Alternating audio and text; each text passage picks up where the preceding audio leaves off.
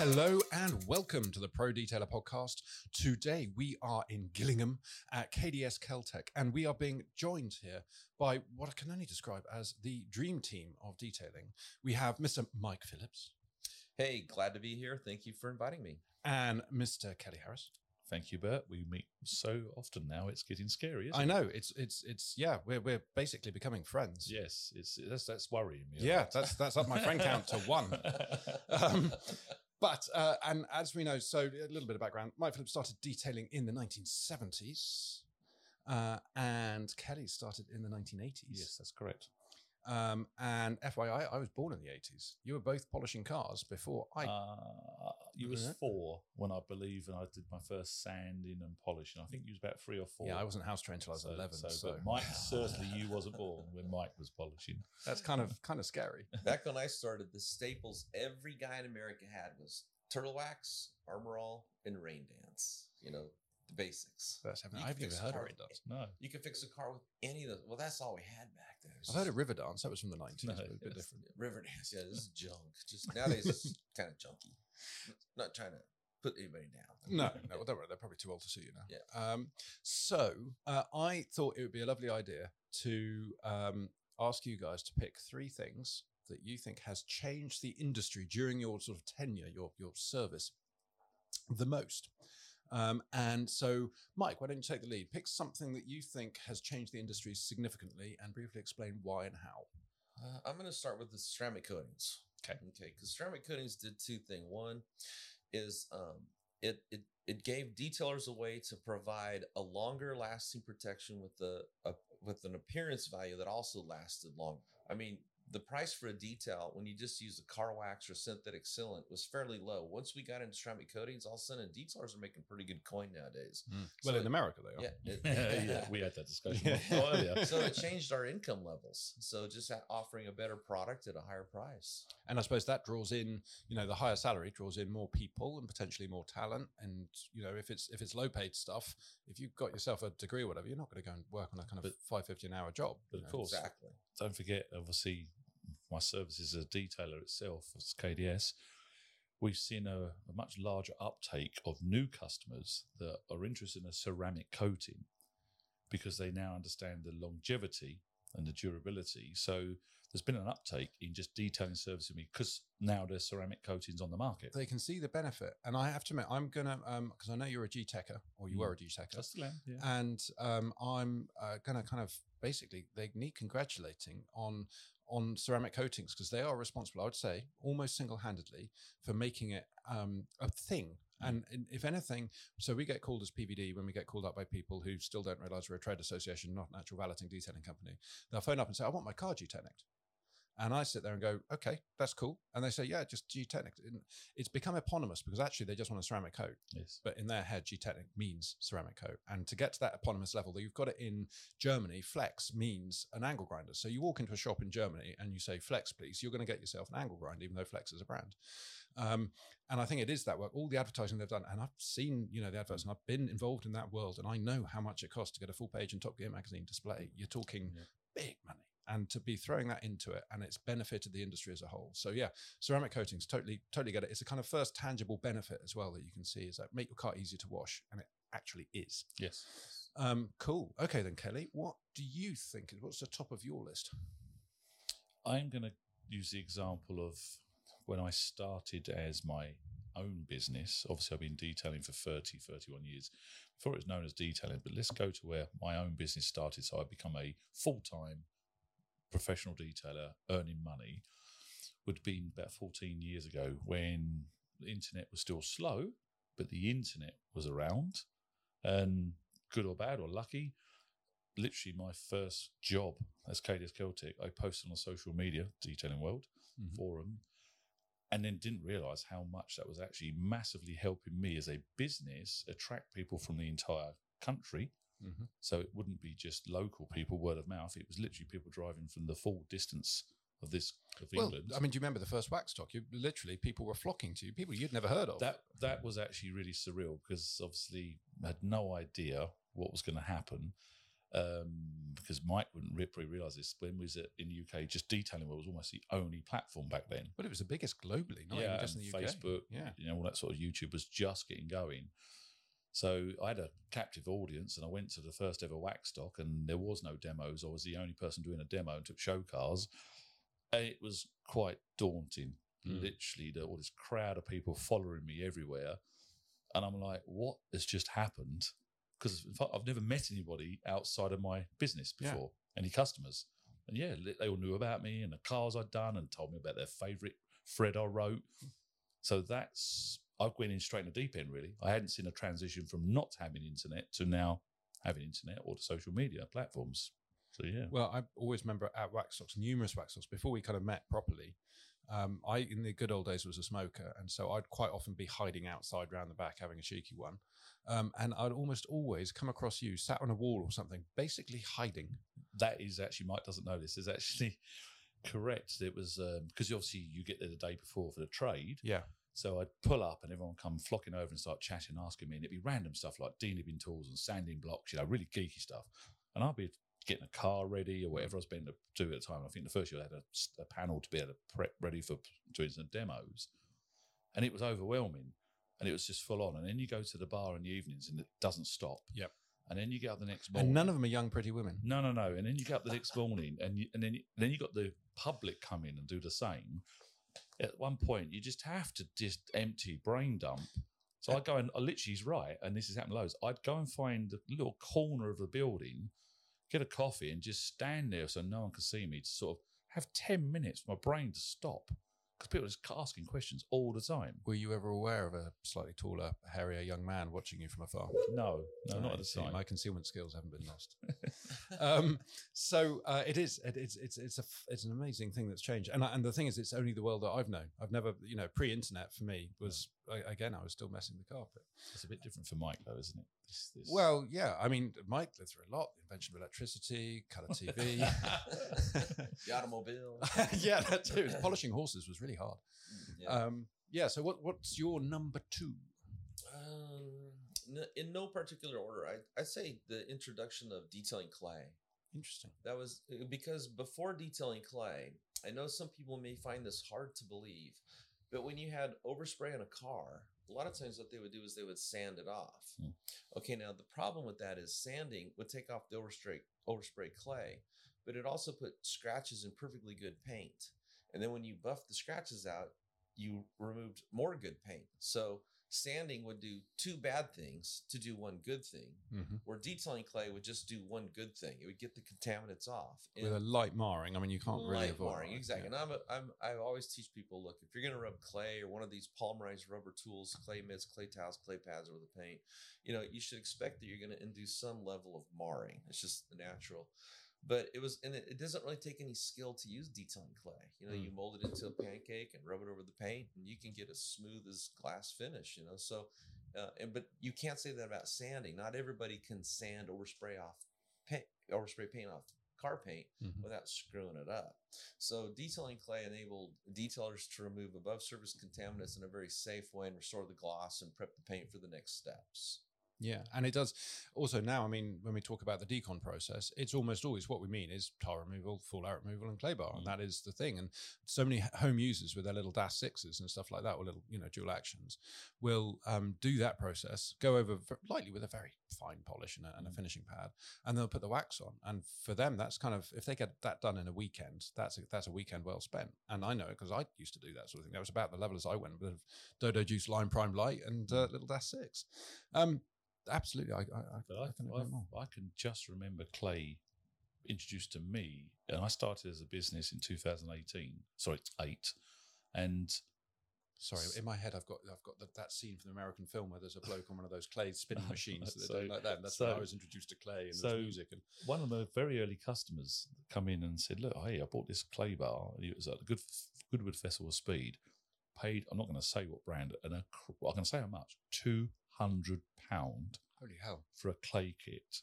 Captive audience, certain American, very very flashy brand that wanted to overcharge, and it was a new thing. oh, I know why you're not saying them now. So, yes. So yes, you and- wouldn't last long in prison. No, no, no. So, and it, and I'm like, what the hell's this? And how much you pay? So it was like I didn't know. Literally, 2008 was I was literally still using thinners, paraffin, whatever, and then sanding or heavy Yeah. wall pad to try and get overspray off. I tried it and it was like, what the hell? It worked amazing. And of course, then it started going very popular and the price went down and many manufacturers. But I don't think clay towels and clay bars are actually that old in this industry. They're not. I remember the first clay towel that I was using because I've used clay bars for a long time. But you got, you know, I was heated up in hot water and I mold it, and then you turn it, and then you drop it, and you have to go and get another one, and life gets difficult. Whereas the clay mitts, they're Mm. so you can do it just literally just wiping over the paintwork, and um, I think they they mean now that I clay much more often than I used to. I, I did leave something out. Besides sanding, people just use the normal rubbing compound. Yeah. But again, rubbing compound would remove the overspray or whatever the contaminant would be. But it would also tend because back then the the abrasive technology we had back then was very rudimentary. Mm. So rubbing a you know a conventional rubbing compound over car paint to remove a contaminant would would get the contaminant off, but then it would also put scratches in the paint and Mm. take off paint needlessly. Same kind of idea with sandpaper, but a lot less aggressive. Probably more people would do that than sanding. I just the the idea I was trying to invoke was we didn't have a great way to remove topical defects until clay came along. Yeah, I have to. be. I think when I started, I was I actually used denibbers and stuff like that, which is Yeah. completely the wrong way, but it does. Yeah, the body shop had the sort of razor blades, the Yeah. plastic razor blades, and you'd literally scrape the surface of the Mm-hmm. paint. And you think, when I look think back now, I think that's just crazy. You'd never Mhm. dream of doing that, but it was your only option. Yeah. We call that caveman technique. There's a lot of caveman techniques out there. so, Kelly, what's your next game changer? Hmm. Okay, let's let's stick with the internet because I'm. I didn't know at the time, but when I was posting these articles, threads online, like Mike does, still Yeah. does now, what you're doing there, you're not completely educating people, but you're giving them information and knowledge and processes. So I didn't realize I was doing that. I was actually doing education, and obviously now I teach a lot, exactly like Mike does. Our roles are teachers, so I say before people are sharing their information and education, that that's been a big game changer. It's It- effectively training. yeah, Yeah. It's the education, the training that now is available around the world is really lifting the industry at a rapid rate, I believe, to do better work. and you've got it's a kind of a mixed blessing i find because there's an awful lot of crap frankly out there on on the likes of youtube and stuff like that. Other video platforms exist. Um, and you get these sort of you know it's these uh, life hacks and stuff like that. And some of them are ridiculous. And some of the manufacturers a certain water dispersant that's marginally over 39 their formal advertising is suggesting you can I, I, i've got to be very careful here because i wouldn't last long in prison either nowadays um, but some of the some of the suggestions of how useful it is in a car detailing environment are frankly libelous. They're, they're terrible, uh, and I see this advice going out, and I've I've had it because an uncle came to me and said, um, you know, oh, you can use W water yeah, yeah, dispersant yeah, on that, yeah. and um, and I was like, no, don't. And he was insistent. I had to almost hit him to to get him to understand that he was being a fool and that not to believe everything you see on the internet. On the flip side, when you were starting, there was no KDS, there was No, no, no. Lake Country, there was no you know Mike Phillips out there where you could pay a certain amount of money and you could go and spend a day, a week, a month, or whatever, learning things properly, hands-on training. And actually, if you think about it, every other trade you can go and learn. some. if you want to become a Sparky, you can go and learn at, I don't know, electricians university or whatever, technical college probably. Yeah. Um, uh, ditto brick. I've got a, a, a, a kind of a distant relation who's, who's just become a brickie, and he's um, he- tough old time. Only twenty one, gone gone down the wrong route, but he finally got himself sort of settled, and he's, he's gone and done this bricklayers thing. It's taken him, I think, six months, and then he's got Yeah. another six months paid on on placement, and now he can go and make good money, Mm. basically putting stones on top of each other. Which I mean, I, I'm not going to boast, but I used to do that as a kid. I was kind of quite good at it. But um, But that, that comes onto a, a similar sub- subject, though, that you can become a detailer without having any training. yeah, well, yeah, because it's self-described. yeah. Yes, whereas you wouldn't normally be able to be a bricklayer, electrician, plumber, with- Carpenter. yeah, Yeah. So, so uh, if you took the education away, then we'd be worse. So I think at least we're not regulated as such what we Well- teach, but at least it's a very good education from a lot of experience. that's the next step, isn't it? Regulation. And hell, I've been involved in in looking at kind of Ofqual and an actual qualification first step and then regulation is a matter of sort of rallying government the problem is that we've got war going on in ukraine we've Mm. got cost of living crisis going up and if i start waving a flag saying yeah but cars are getting swell marks i'd like some of you would understand but in terms of priorities it's, Yes. it's not quite there Kind of low on the totem pole. yeah, exactly. And and you know, think about electricians. If they screw up, people die. If a brickie screws up, people could potentially die. Um, uh, whereas if we mess up, you have to work pretty hard. I mean, it takes about a liter and a half of tar remover. I found out to kill a full-grown man if they're otherwise healthy. um, kill them quickly. You know, I, th- I think half liter probably do it, but you have to wait a couple of days. Um, so I, I, it's a matter of push and pull factors, and I think that's going to be an issue. And it could even come from, say, insurance companies. If insurance company says, right, we're only going to insure you if you have this qualification, it'll kind of be regulating. Yeah. Particularly then, if one of the tabloids or something picks up on a, uh, you know, a rogue detailer who does hundred thousand pounds worth of damage to a car and then runs for the hills, if that kind of goes wide, uh, customers are going to start thinking, hang on, we've got to think about using only guys who are insured. Um, I mean, if one were to engineer a situation carefully, that could that could be quite beneficial for the industry as a whole, or it could go completely Pete Tong and be wrong. Um, but yeah, no, the availability of training potentially with the leading on to accredited qualification and ultimately regulation. And I know there'll be lots of people listening who think I don't want to be regulated, but actually, if you are diligent and responsible and you know what you're doing, you do want regulation because it means it'll keep a lot of the crap Yeah. out and it'll generally be good. That's why that's what you do for a living. Your organisation tries to do that's that really that thing. Isn't it? Yeah, we kind of soft regulation. Yeah. It's just sort of Yeah. uh, trying to support and help rather than Yeah. boss around. Um, but hey ho, that's one of the things. Okay, Koki Mike, what's next on your list?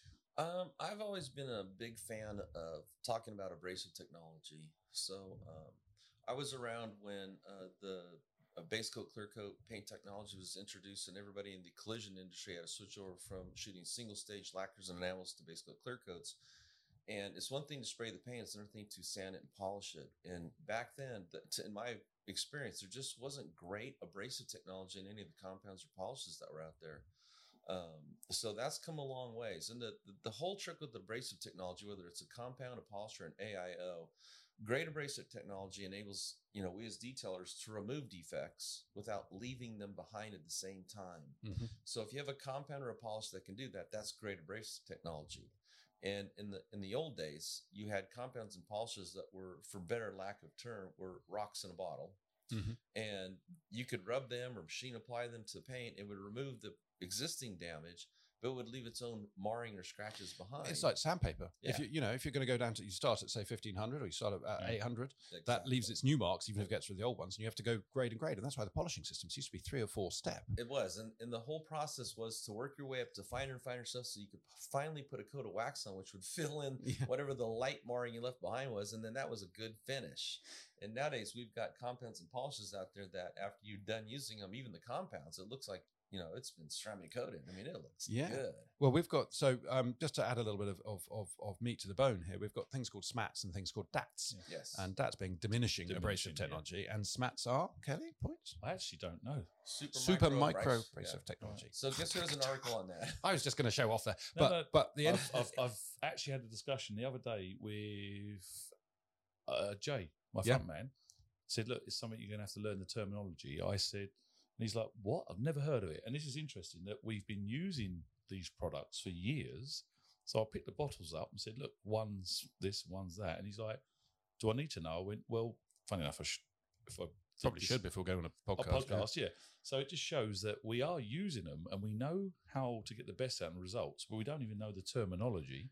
Well, the, the irony is, so I'm an armchair detailer. I don't really do detailing. I read a lot about it. Of I write a lot about it. I talk to a lot of Yeah. people who do it. Um, but I probably know more terminology Of course you do. simply because I am Yeah, that armchair detailer. And the problem is that in the realms of Facebook, I had somebody come up to me today asking me a technical question.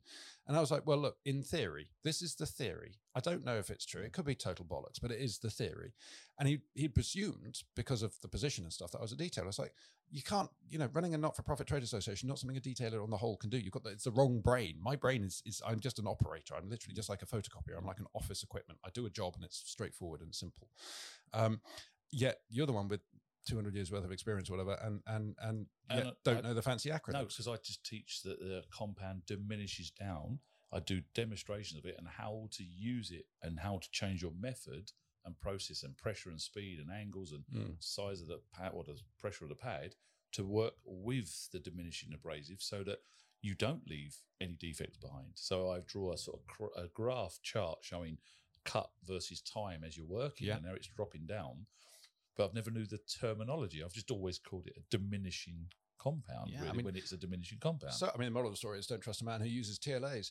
Um, but uh, the other thing that's interesting, actually, just slightly extending on that, is that we've kind of done full circle. So we've been testing quite a few in, in previous mega tests in the magazine, and um, we did a heavy cut compound test. And all these top manufacturers, you know, we, we asked to vote for our readers and said, right, what, and we gave them a list, I think, of about 120 different heavy cut compounds. Said, right, vote for your favorite. Top 10 we got, and we went out and bought them. And uh, we asked the manufacturers, some of them we just said, okay, a brand. You know, people would say Menzerna or whatever. And uh, so we would go to the brand and say, look, this is the test, this is criteria, what's the best product? And can you send us one? So they did. All of them sent us heavy cut compounds, apart from Angel Wax. And Angel Wax sent us a medium cut compound. And we were working on this Audi, which had uh, UHS paint, so ultra high solid Yeah, yeah, paint. And um, this medium cut compound blitzed all of the others just on this one test. And we're sitting here going, it's taking out the marks quicker and more efficient in all the rest of it. And actually, we had them sent off to a lab at great expense and had uh, highly microscopic sort of photos taken, microscopes, microscopic. Actually, no, that sounds like a disease, but you know what I mean. Yeah. Like um, people in white coats and shit like that. And um, got the got the pictures back. And we identified that the Angel Wax one was actually a SMAT. It was a highly developed SMAT, and it was a damn sight more effective on UHS paint than the other ones. Now we tested it on single stage, we tested it on other more conventional paints, and um, you know the field evened out. It was still a perfectly good product, but it wasn't quite leagues ahead. And we didn't know it was a medium cut originally because they call their compound sort of romantic Yeah, names, right, yeah, yeah. Which is difficult. Whereas the Germans, they like we will use numbers and we will call it Zimmer. Yes. I can't do that. Actually, the Germans in the house, but anyway. Um, But what you're So- saying is, Mike, obviously, and I do, but the abrasive technology has moved on massively, Yeah. isn't it? and it's not just Yeah. so we've gone from from SMAT Yeah. to that back to SMAT in Yeah. certain cases. Yeah. So the way I explain it though is um, I see things very black and white when it comes to compounds, polishes, and AIOs. And, Mhm. and it's either great or it's junk. The, there's really no in between because if you take someone's compound or polish or their AIO and you polish black paint, and no matter what your skill, tool or pad, if it's always leaving some form of micromarring, you can't call that great. It's Mhm. I mean it's just it's this gray. It's just it's no to me it's no good. So everything starts with the abrasive technology. It's the first thing that touches the paint. It's what's going to determine the final end results. And you you always need to use great abrasive technology.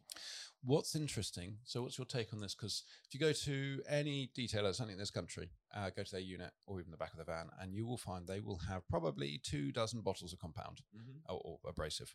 And uh, some is because I've tried some, they didn't like it, never used it. But a lot of it is you need this range because you'll come across a paint, be it you know ceramic clear from Mercedes or a single stage paint or a nitrocellulose on old car, and actually suddenly you need a different compound, and your daily go to, which is great, doesn't do the job. Does that mean that your day to your go to is uh, no longer great? I mean, that, this question is: Do you need if you're if you were to um, build an armory, so to speak, of of compounds, and you had to be able to do every single paint type from boats to classic cars, vintage cars? Um, I bet you'd have more than one or two compounds. Well, and you struck the nail right on the head. So the hardest thing for a chemist to do is create a compound, a polisher, and AIO, that works on the widest spectrums of paints. That's Yeah. the hardest thing. It becomes the jack of all rather than the master of any. It's it, it becomes basically a Subaru Outback. Yeah. It's an off roader. It's a it's a soccer mum car. It does everything. It's a you know race car. so that's the challenge. So then some companies are better than that than others. Hmm. Um, I you know I think there's some brands out there that really have great abrasive technology, and there's some are just they're buying their same powders from the same companies. It's just you know it is what it is. But see, the thing is, the only way you'll ever know is to test it on black paint. Black paint shows everything. So I've met people that say, "I just love this. What are you working on?" It's a white car. Well, t- you can't even see the micro markings leaving behind. I don't know. I've used a bunch of stuff in my life that is it's just I would never I would once I've tested or used it once I would never use it again. I would never recommend it. Hmm. And it's just when you look at someone's line of products, you know, um, it's it's fairly easy for someone to launch a line or an existing company have a line and have a great tire dressing or a great car wash or a vinyl dressing. Those things are pretty easy to dial in and get right. But anything that's going to scratch the surface, that's where the, the the magic has to come in. You've got to have somebody that really knows what they're doing. Mm. Yeah, I, think I mean, I'll give you an example. A colleague of mine is he, he does quite a lot of vintage cars where with original paint, and you've got to be super generous. And he I, uses I do too. Yeah, yeah, Yeah. quite. And he he uses I think it's Meg seven, and um, I think it is it seven, but it's the one that's no longer sold in Europe because it doesn't meet chemical regs. So he's been stockpiling the stuff. Yeah, so I've written, I probably got five or six major articles on how to restore antique original paint using Meguiar's number 7 Mhm. and it's not abrasive. Yeah, because All- what it- oil, isn't it? What it really is is a plant oil. Mm. If you look at the color, it's green. Now they've changed the formula, so now it's white.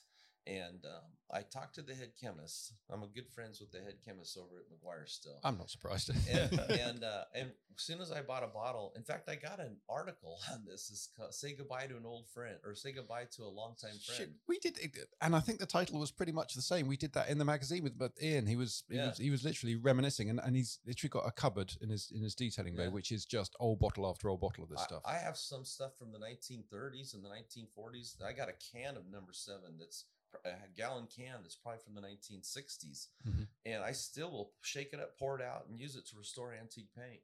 So, what it is, is the oil that's in that product has the ability to bring out the full richness of color in the pigments. That's the secret. Plus, the oils kind of revive it because well, paint gets brittle. Hmm. So you put this massage this oil in, you just bring back the color and kind of the flexibility of the life of the paint. It's worth noting, though, this is a very different paint technology to what modern cars. Yes. Yeah. Oh, very. So what we're describing here would not have the same theory practice on a new model No. clear. And and in fairness, I tell you what, if we posted on the social networks, this is a paint moisturizer, it's a paint conditioner, Yes. we'd be laughed out of the Yes. forum. They'd be like, Exactly. "What the hell? What a load of bollocks!" Like, you know, it's like that argument with um, leather conditioner that seems to bounce one way or the other initially. Oh, you moisturize your leather because it's basically Yeah. an animal, you know, and then everybody says, "No, you've got polyurethane over the top, Yes. so so there's no point. It's all a, a gimmick." And then you actually see, well, after a year or two, that polyurethane is semi-permeable, so actually there is a benefit of doing it. So to keep doing it, and for somebody like me as, as an armchair, I just sit there for God's sake, make your bloody mind up, you know. Mm. Um, but no, the current thinking is that leather conditioner is worth doing on leather that is over a year. I will keep you updated if that changes Right, okay. on the great interwebs.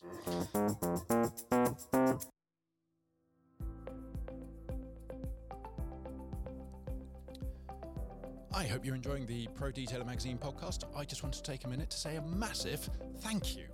Thank you to all those who ordered the hand wash only hardback book. We printed 3,000, expecting them to sell in dribs and drabs, but lo and behold, they're pretty much all sold out. So the good news is we're able to do a second print run, and that's going to be landing with us towards the end of October 2022. And so if you guys haven't got your copy yet, or would like to perhaps order some for gifts for other people at Christmas, dare I say it this early, um, then they will soon be available to pre order at www.prodetailermagazine.com. Uh, anyway, thanks again, and back to the podcast.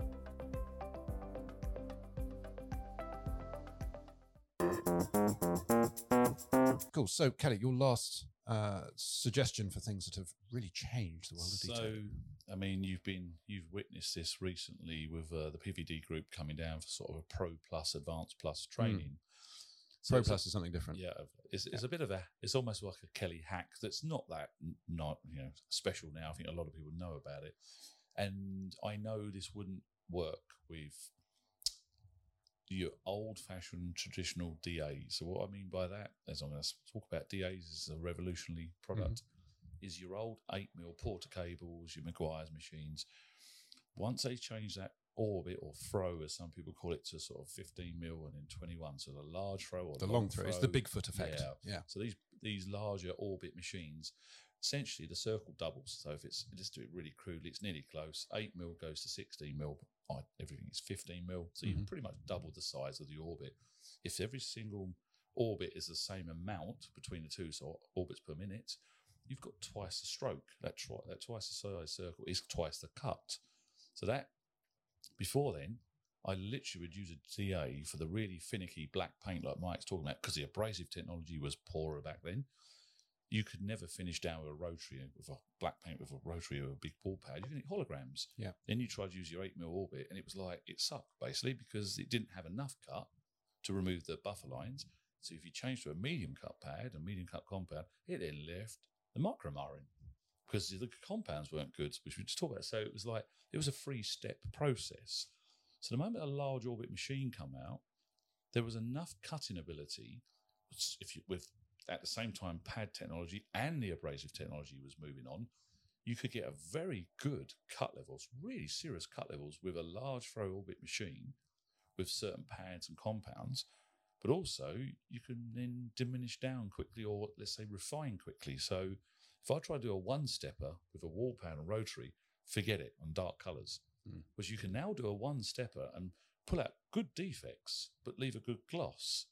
Whereas it would be very difficult to do on an eight mil porter cable, you know. And Mm. when you was using their machines, you had rock hard foams, really like rock, rocks in a bottle, as Mike calls it, really chalky, dry compounds that were horrible to buff off. So this has all come at the same similar time, but I'm, I don't know which come first, the sort of chicken egg. But the larger orbit then set the way, bridged the path, I believe. Mm. And then it's like the pad technology and the abrasive technology then started to be adapted to the larger orbit machines. So it feels like for me, Mike might, I mean, he's been in this industry longer and been with brands, did the abrasive and foam technology. From what I know from Lake Country, we made pads to suit the large orbit machines because when we was first putting normal pads for an 8 mil on a large orbit machine, they collapsed. Mm. They, they just disintegrated, couldn't overheated. I remember yeah. that in the early days. So, yeah. so Kind I think exploded from the inside out. really they're having a large orbit machine is then set a new pathway for the abrasives to change and for foam to change. and and I think also there was an element of the old dogs sort of struggling a little bit because remember the story and we've heard it many times but you were uh, in a bar in america just shooting some pool or something and a bloke comes up and pokes you I'm, and you never told me who it was but i'm hoping it's not No, mike it's not otherwise Mike. we're in trouble uh, pokes you there and he goes rotary or da Yeah, this is a. It's And- and- this very quickly. In, Yeah, and you And- turn around. I'm, I'm just going to summarize because. I, I can do it quicker than you. That's what she said.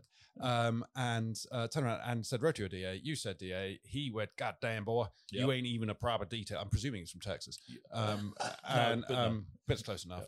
Uh, that you aren't even a proper detailer because you don't use rotary. it was a random thing, Mike, for someone that I know well. And it was a it's at a Rennie Door detailers meet, and I'm just standing with my staff, and I got a real hard prod, and I looked and saw it was, and instead of just introduced himself, he went, "Answer this: one machine only, rotary or DA."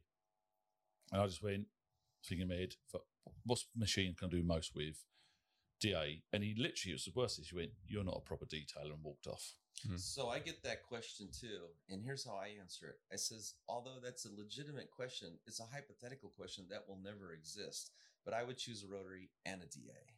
Yeah. and and brush those people off. You know, Okay. I just I learned a long time ago to net. You'll it's a waste of time to argue with people. Don't try to change people's mind. Let them let them do whatever they want to do. Well, uh, you've kind of answered the question here. So, what we do traditionally, Mike, at the end of these podcasts is we do uh, 10 question, quick fire questions. And they're not very quick because I usually gob off and we just have get into an argument. Kelly's already done them. So, we're going to be focusing on yourself. And one of the questions is uh, uh, rotary or DA. So, you've basically said both to that. So, I'm going to take both. you're going to take both. Fair dues. Yeah, Fair dues. But I'll how, tell you, how with the rotary, Mike's allowed to do this? He, he's that celebrity. He's allowed, yeah. Yeah. Yeah. Okay, He's kind of a big deal, Kelly. Pipe had- down. If I had to choose just two tools, it would be rotary and an eight millimeter DA, because then I can machine sand with it, and I Mhm. can also do z- a zillion other things with it. So I can do everything with those two tools. I can't do everything with just one of them. Okay, well, that's a fair answer. So I'm going to bat on with these other quick fire questions. What is your current car? Oh god, that's embarrassing. It's a It's uh, an Altima, isn't it? uh, no, uh, no, it's a uh, it's an Infiniti QX50.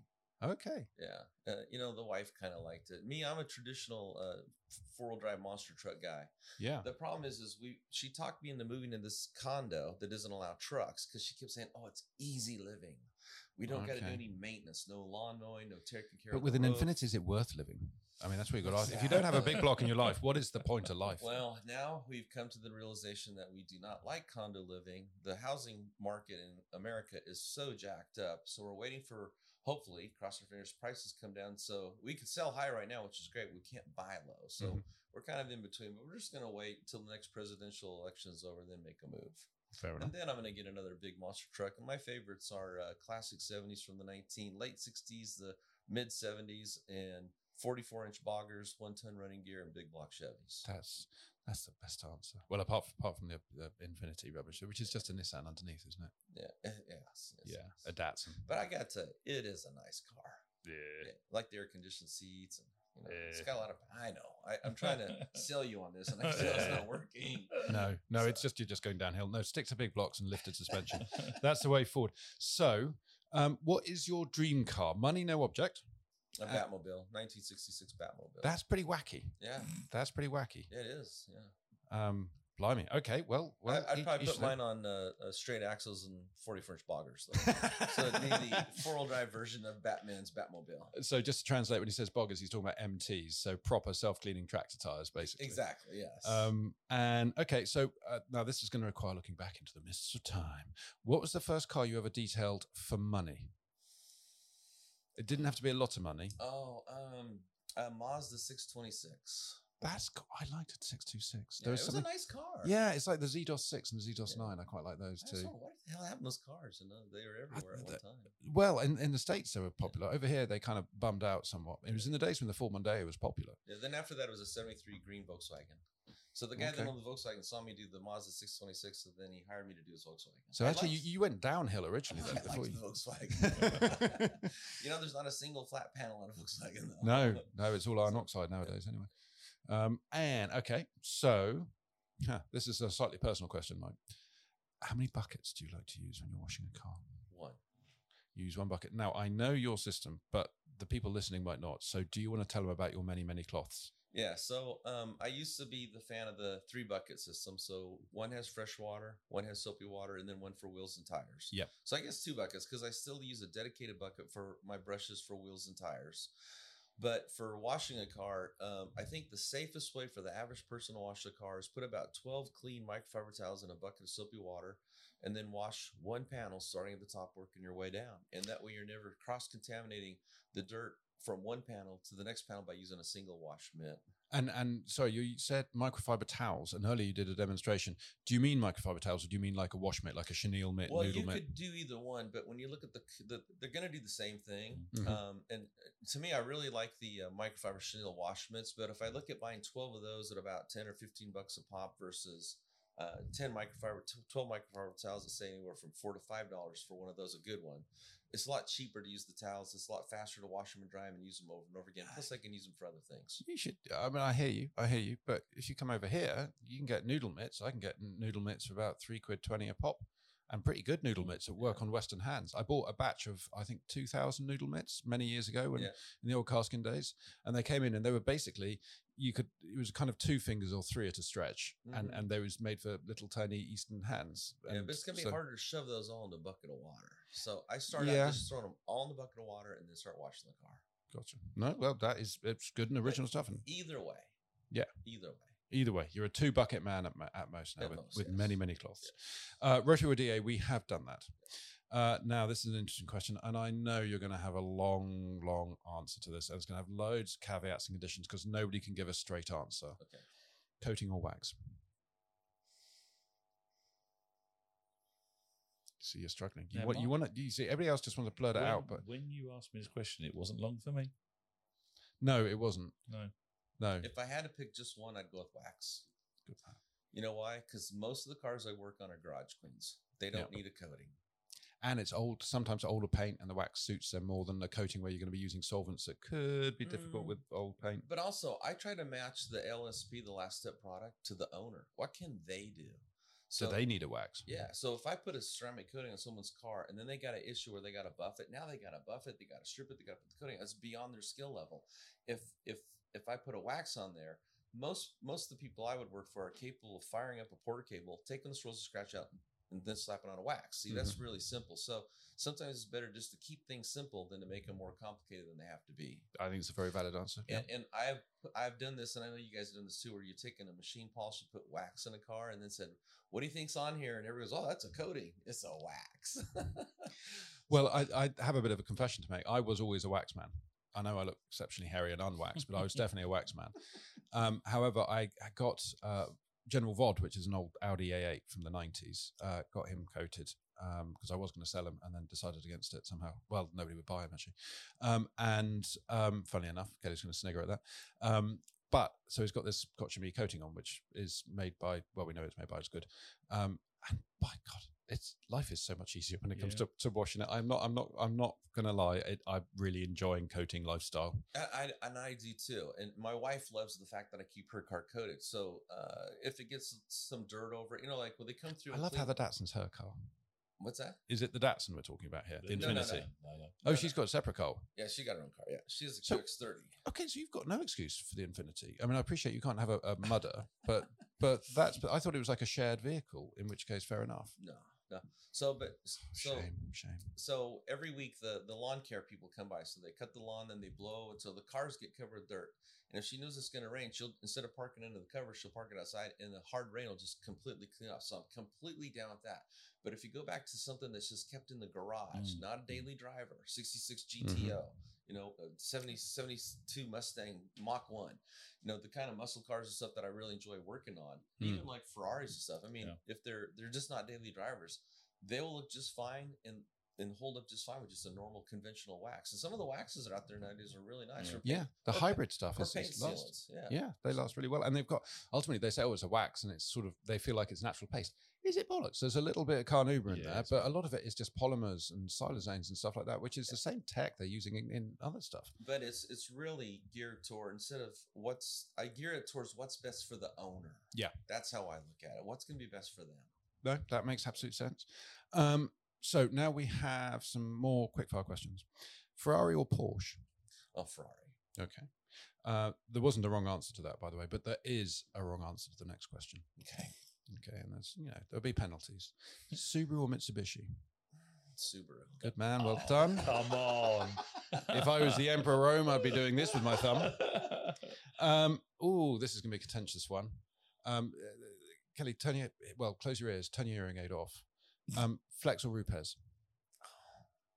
Oh, no, Here's what I believe. one. I Oh, believe know it's coming. everybody should get the tool that they like the best. And if you spend enough Mr. time behind Diplomat. any tool, you can make it dance on paint. So I'm Yeah. I'm a flex guy. I like the eight millimeter gear driven tools, and Mm-hmm. uh, I love their cordless rotary, their new Pixie.